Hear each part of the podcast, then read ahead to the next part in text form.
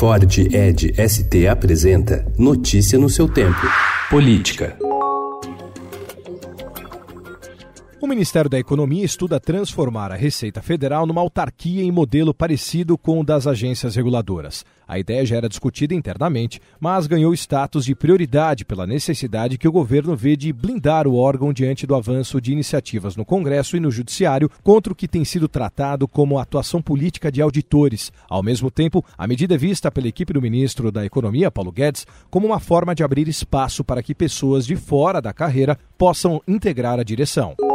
A Receita Federal divulgou ontem nota para negar que pedido feito ao ministro do Tribunal de Contas da União, Bruno Dantas, para comprovar despesas médicas declaradas em seu imposto de renda tem o objetivo de constrangê-lo. Na semana passada, o ministro vinculou a intimidação do órgão ao fato de ter relatado o processo no qual pediu o corte do bônus de eficiência de 3 mil reais concedido aos auditores. Segundo Dantas, a medida do fisco foi uma tentativa de intimidá-lo o governo fechou um acordo com o novo Banco de Desenvolvimento, instituição controlada pelos países dos BRICS, grupo formado por Brasil, Rússia, Índia, China e África do Sul, para receber 500 milhões de dólares, o equivalente a 2 bilhões de reais. O dinheiro será usado para financiar ações de tratamento de lixo nos municípios e principais centros urbanos do país. O acordo do governo com o Banco dos BRICS vai precisar de um operador nacional para repassar os recursos, um papel que, no caso do Fundo Amazônia, é feito pelo BNDES. Ainda não há definição sobre qual instituição atuará como intermediária do programa.